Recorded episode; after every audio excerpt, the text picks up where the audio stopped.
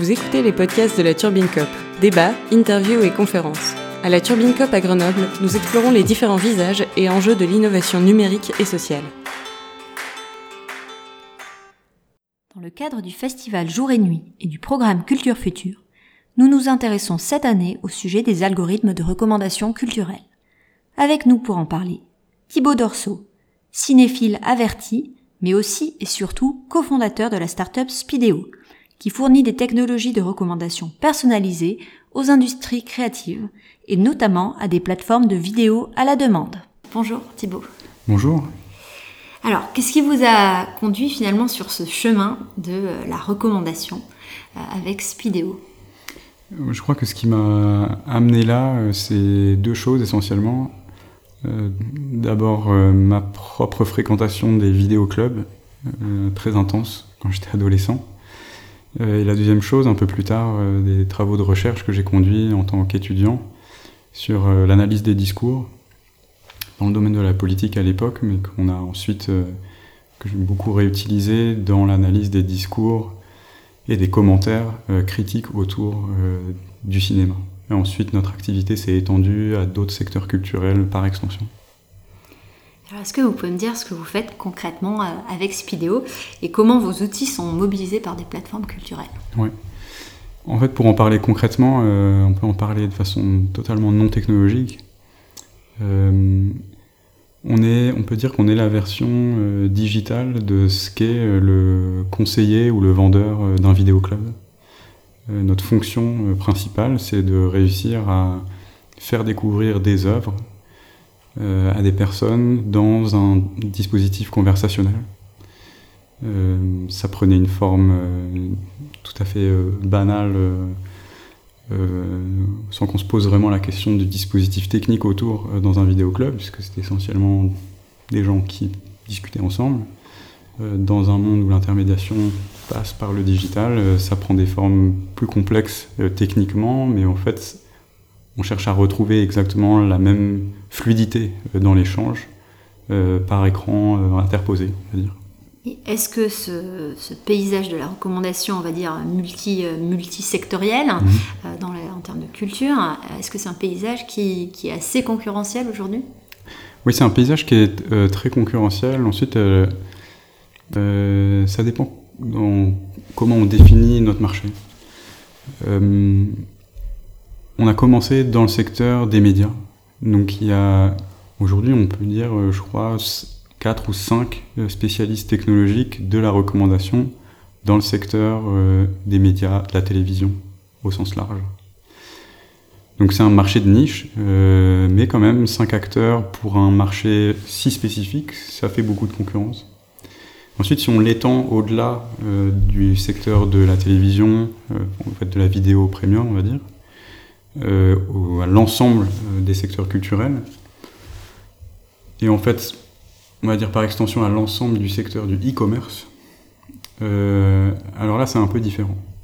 Dans le e-commerce, euh, il y a aussi des spécialistes des systèmes de recommandation, euh, mais ils sont encore pas très nombreux, et comme le secteur du e-commerce est gigantesque, on est plutôt dans un océan ou un désert un peu indéfini.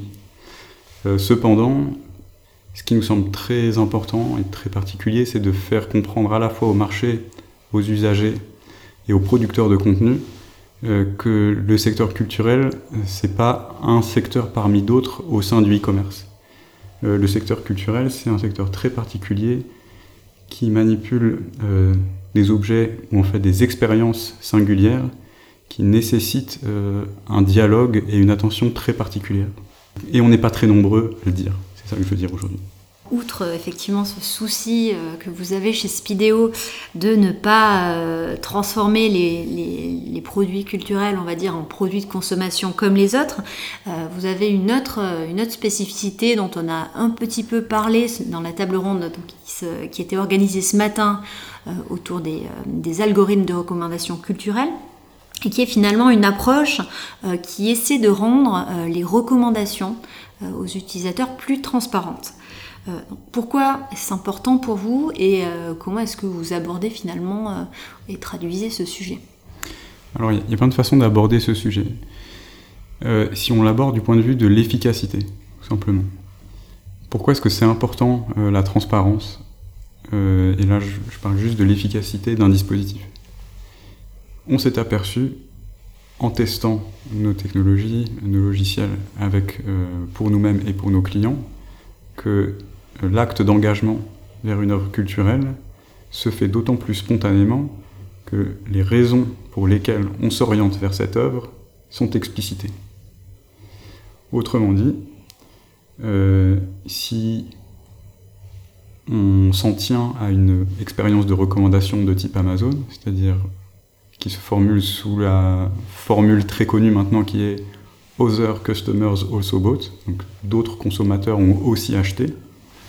Euh, on est dans un, dans un univers d'inexplicabilité totale. On sait pas, on sait juste qu'on est un consommateur parmi d'autres et que sans doute pour des raisons qu'on ignore, euh, on est euh, proche d'eux ou on partage des caractéristiques avec eux.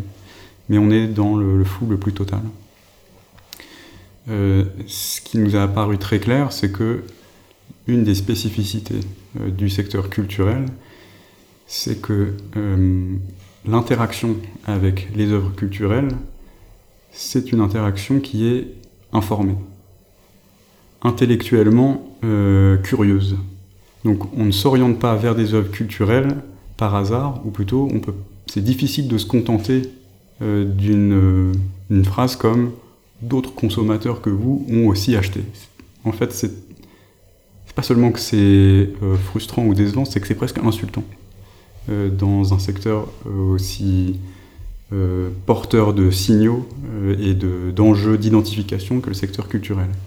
Donc, ce qui nous intéressait, et c'est pour ça que je parlais d'expérience conversationnelle, c'était essayer de comprendre comment un dispositif technique et algorithmique permettait de verbaliser des signaux qui font qu'une prescription d'œuvres culturelles se met à aiguiser la curiosité, susciter un intérêt. Et il n'y avait pas d'autre façon, selon nous, de procéder que d'aller au plus profond dans le langage. Dans un vocabulaire plus technique, euh, langage, ça devient sémantique. Alors à ce moment-là, on retrouve euh, des pans de recherche euh, à la fois fondamentales et puis appliqués dans l'industrie.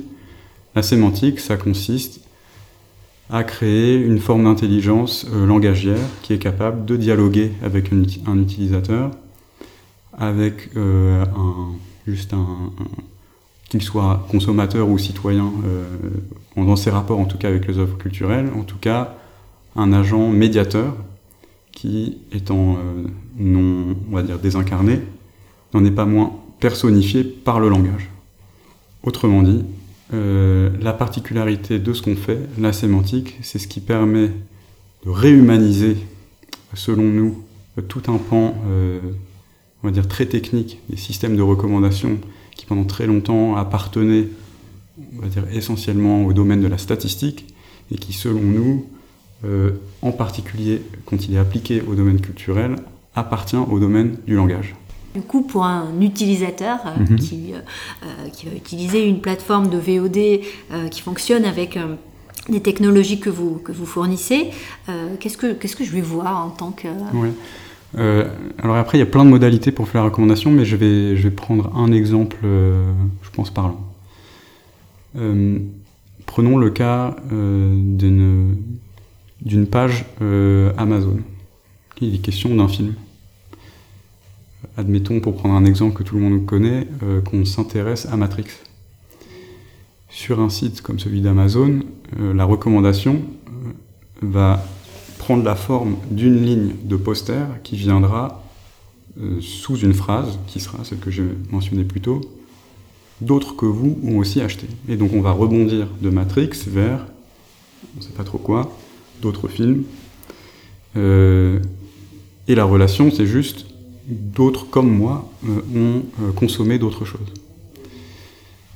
Le dispositif que nous, on a mis en place euh, à travers les technologies de Spideo, c'est un dispositif qui permet, en partant, par exemple, d'une fiche d'explication de Matrix, de pouvoir expliciter la multiplicité des facettes d'intérêt potentiel à partir d'un film comme Matrix. Autrement dit, partant de Matrix, pouvoir verbaliser, mettre des mots sur le fait qu'on est potentiellement, on pourrait être potentiellement intéressé par d'autres films euh, avec des effets spéciaux et Kenny Reeves, ou d'autres films euh, qui s'intéressent euh, aux arts martiaux et aux questions philosophiques, ou d'autres films qui s'intéressent aux amours impossibles, ce qui est aussi question de ça dans Matrix, et à la question de la tyrannie des technologies on voit bien que si on rebondit sur chacune de ces facettes, on n'atterrit pas du tout dans les mêmes univers de contenu. C'est ça qui nous semble être la sève euh, de, la richesse et de la diversité de la recommandation dans le secteur culturel, c'est la partie, un, peu imprédictible euh, du rebond et de ce qui va susciter l'intérêt ou la curiosité.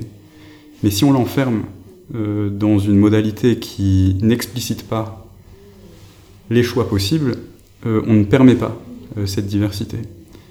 Par contre, en la verbalisant, on permet non seulement d'en prendre conscience, potentiellement d'aller au-delà de ce que va faire la recommandation, parce qu'en fait, on passe dans une modalité active de la réflexion, et euh, ensuite de créer un système qui va vraiment susciter une conversation, puisque d'une proposition naîtra peut-être une contre-proposition qui elle-même nourrira des propositions différentes à l'avenir, etc.